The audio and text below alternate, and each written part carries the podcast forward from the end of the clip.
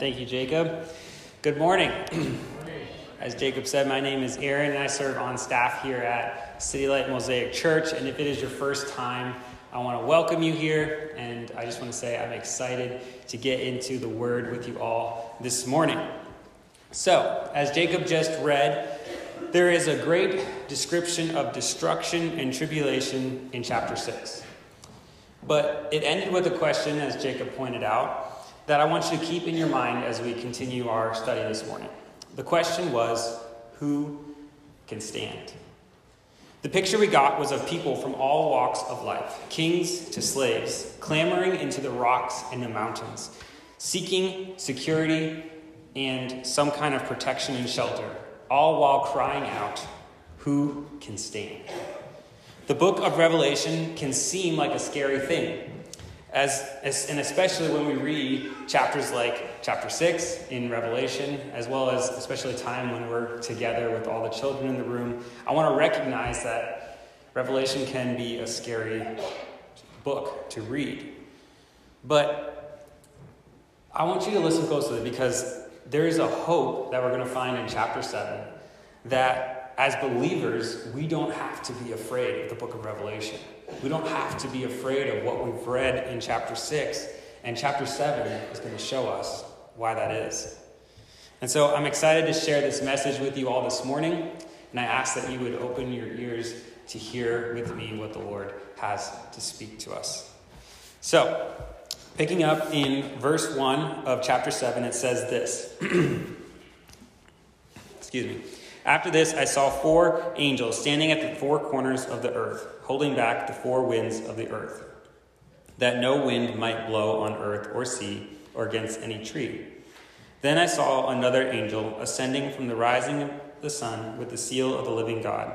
And he called with a loud voice to the four angels who had been given power to harm earth and sea saying, Do not harm the earth or the sea or the trees until we have sealed the servants of our God on their foreheads.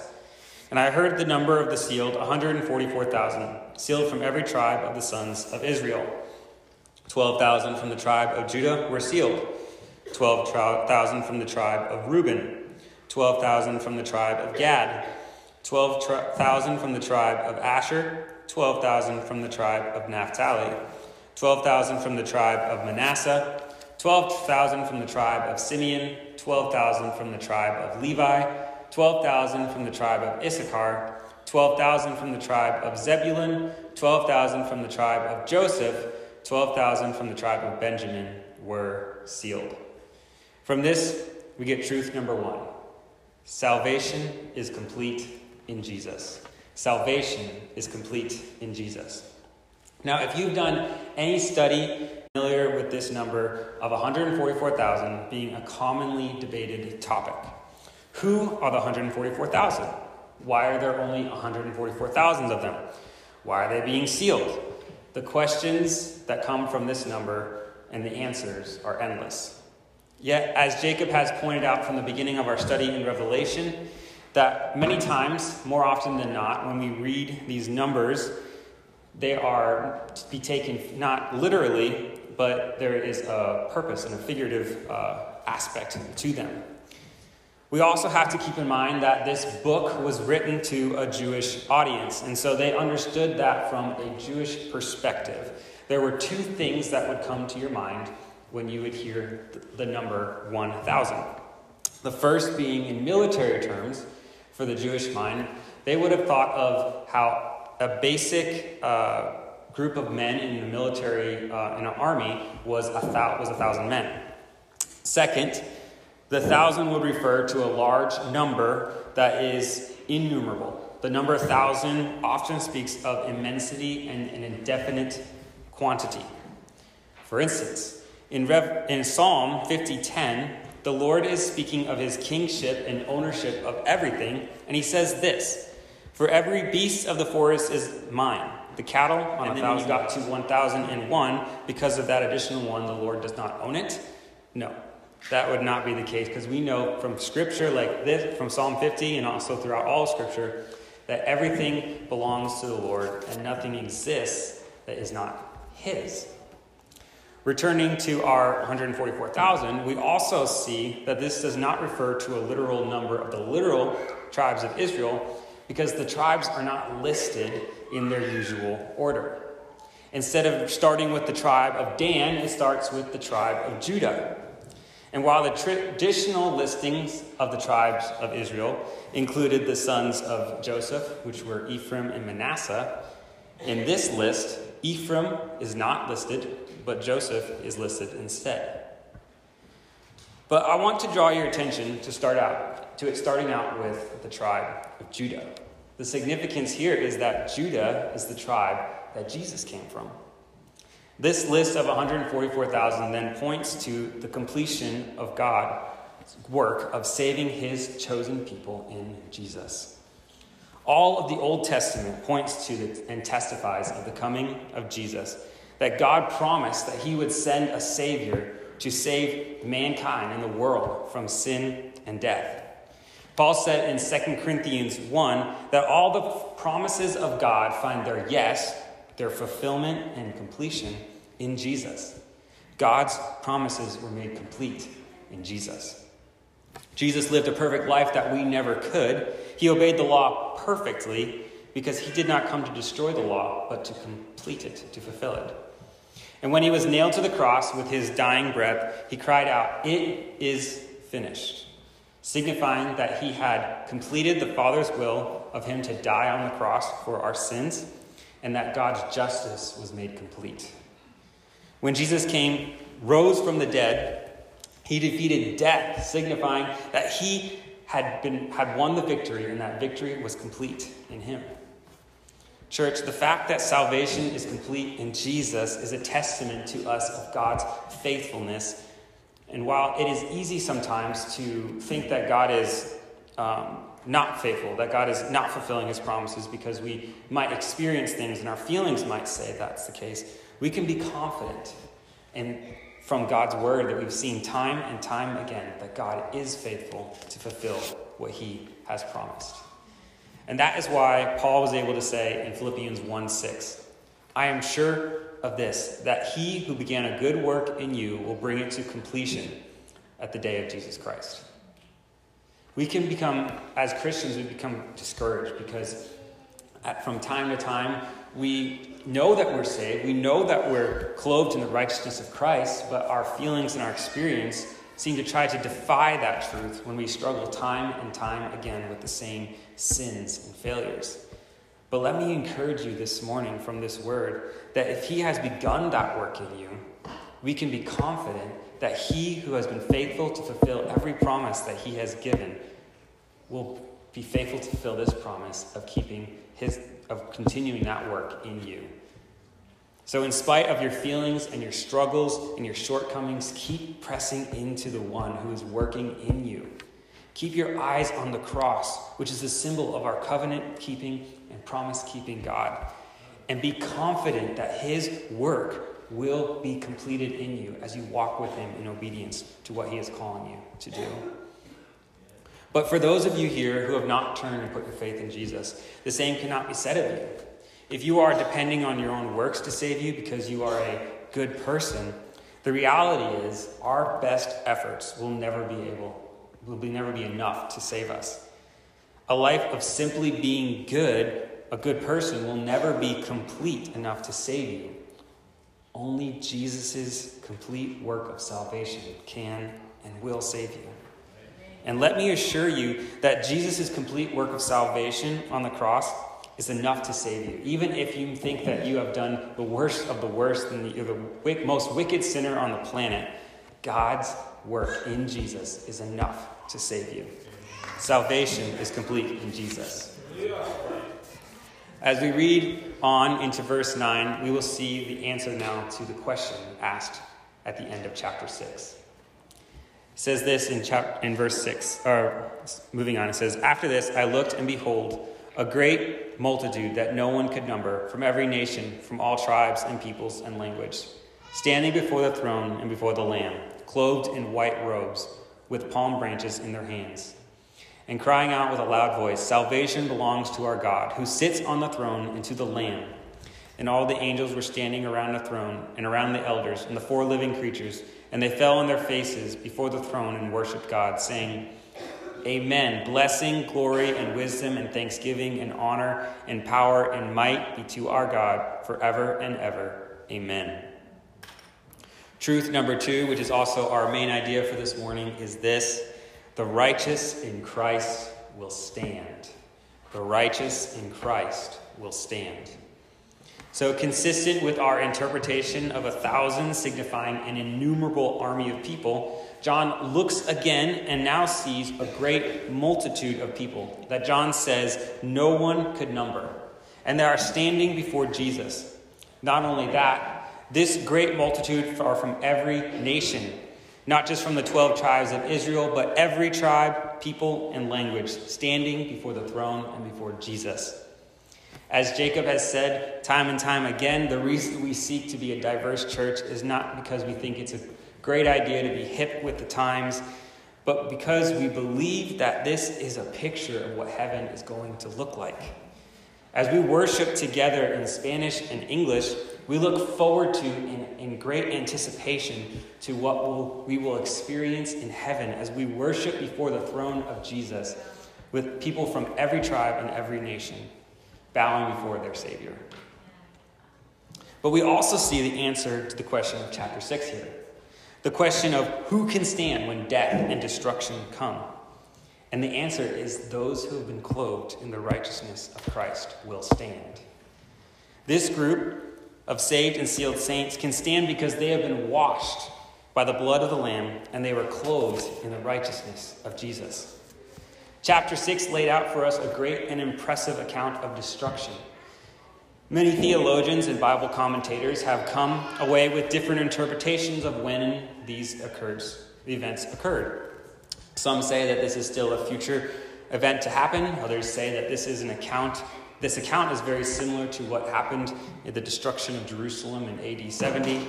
But as of today, I don't really have a confident enough to answer to say when or when or how these events have or haven't taken place.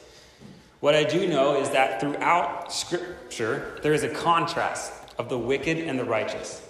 The wicked will receive judgment and be destroyed, while the righteous will be spared. Even in Revelation, we see this theme of those who are righteous and washed in the blood of the Lamb, and then contrasted to that, to the, that is the wicked who are destroyed and doomed to destruction.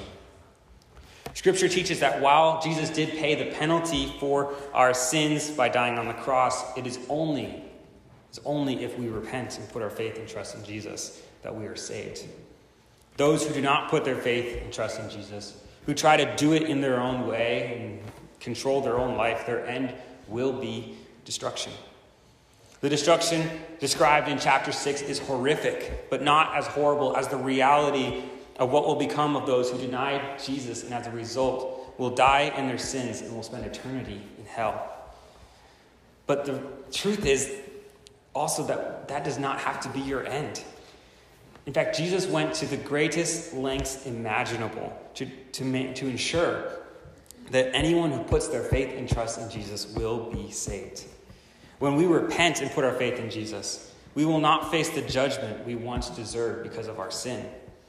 This group that stands here in Revelation 7, they do so not because of anything that they have done, but because of their faith and trust in Jesus. And the ones here that are standing are is all of us as we as we have put our faith and trust in Jesus. We will be able to stand in the day of judgment because because God has sent his son to die for us and we have put our faith and trust in him.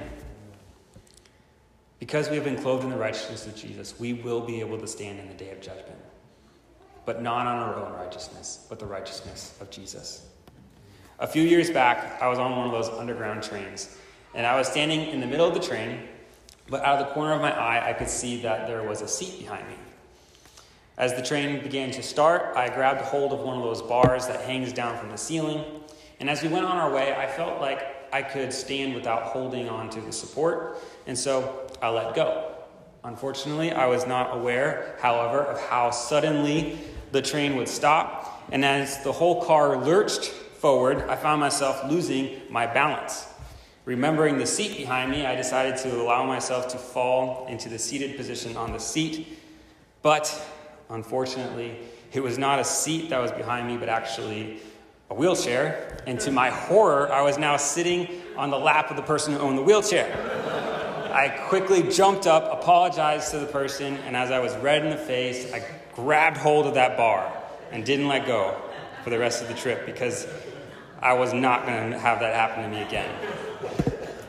And just like I needed that bar to help me to stand on the train, when I wasn't and when I wasn't holding on to it, I paid the penalty of that poor decision. If we are not in Jesus, we cannot stand on the day of judgment. In order to stand, we need to, we must lay hold and grasp, firm, have a firm grasp of Jesus and his righteousness and his grace that has saved us. And if we are depending on our own strength, in our own ability, we will never be able to stand. But with Jesus, we can stand. The righteous in Christ stand. As we finish the chapter, we will see the reward of those who are standing, picking up in verse 13.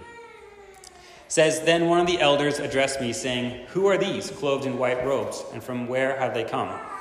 I said to him, Sir, you know. And he said to me, These are the ones coming out of the great tribulation. They have washed their robes and made them white in the Lamb, in the blood of the Lamb. Therefore, they are before the throne of God and serve him day and night in his temple. And he who sits on the throne will shelter them with his presence. They shall hunger no more, neither thirst any more. The sun shall not strike them, nor any scorching heat. Scorching heat. For the Lamb in the midst of the throne will be their shepherd and he will guide them to springs of living water, and God will wipe away every tear from their eyes. From this, we get truth number three. Those who stand find shelter and satisfaction in Jesus. Those who stand find shelter and satisfaction in Jesus. As we've seen throughout this chapter, there is a stark contrast between the experience of the wicked in chapter 6 and now those who have been saved here by Jesus in chapter 7. The destruction by the elder, I mean, sorry, the description by the elder now makes that contrast even more clear. The wicked are hopeless and desperately trying to find shelter for themselves from the wrath of the Lamb in the rocks and the mountains. The righteous multitude, however, had found shelter in Jesus as their rock, and they were confidently standing in the presence of the Lamb. I can't help but think of how much of assurance and hope this must have been to John's original audience. They were going through immense amounts of tribulation and persecution. That's why in Revelation 1, John said that he was their companion in the tribulation and persecution they were experiencing. But here in chapters 6 and 7, they were being shown the end of the wicked and the promise of what was to come for them as they endured. The promise that even though the one who sat on the earthly throne over them was persecuting them, they were sheltered in the presence of God who sits on the throne over all. That despite their hunger and lack of food, they had all their needs satisfied in Jesus.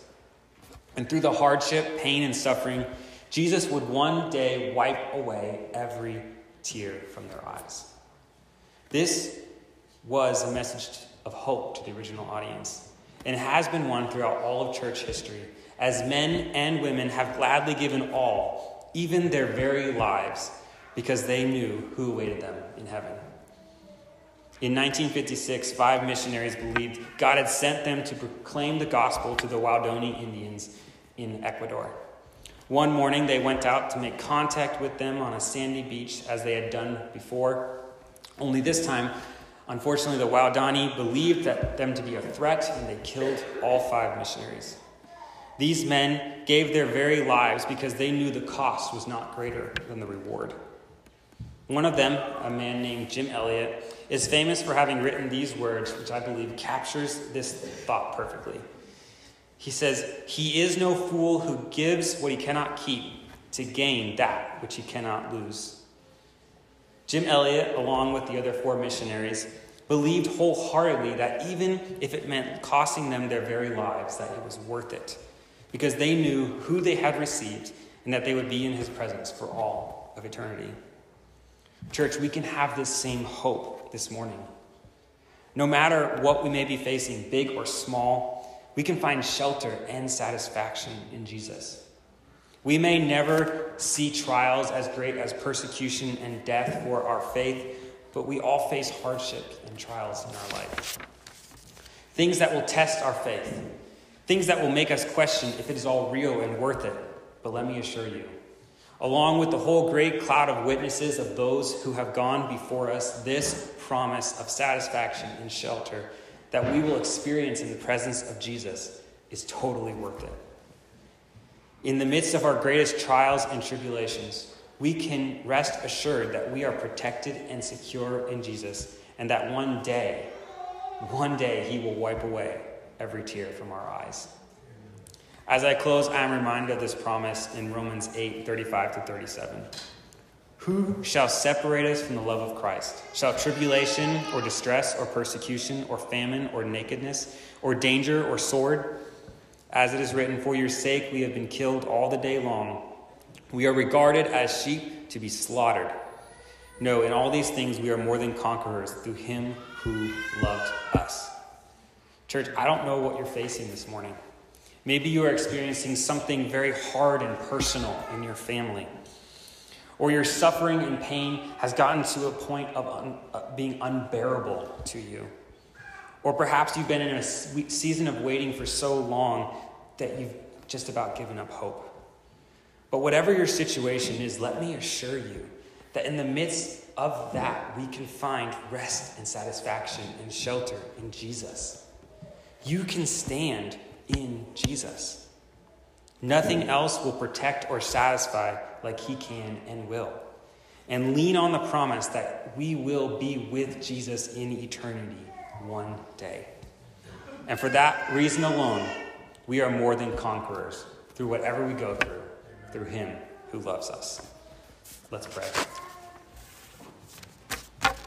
Father, we just come to you and we ask that you would really solidify this truth in our hearts, that we would know that your promise is true, that your goodness is, is true, that you, that you do love us, and that we do have a great um, hope to be with you for all eternity in heaven. And so we just we just ask that you would again just solidify that in our hearts. Help us to um, know that we know that and we know that that is true. And help us to walk through whatever you're calling us to walk through with boldness because you are walking with us. And we can stand because you have given us the ability to stand. So we thank you for that. Pray all this in Jesus'.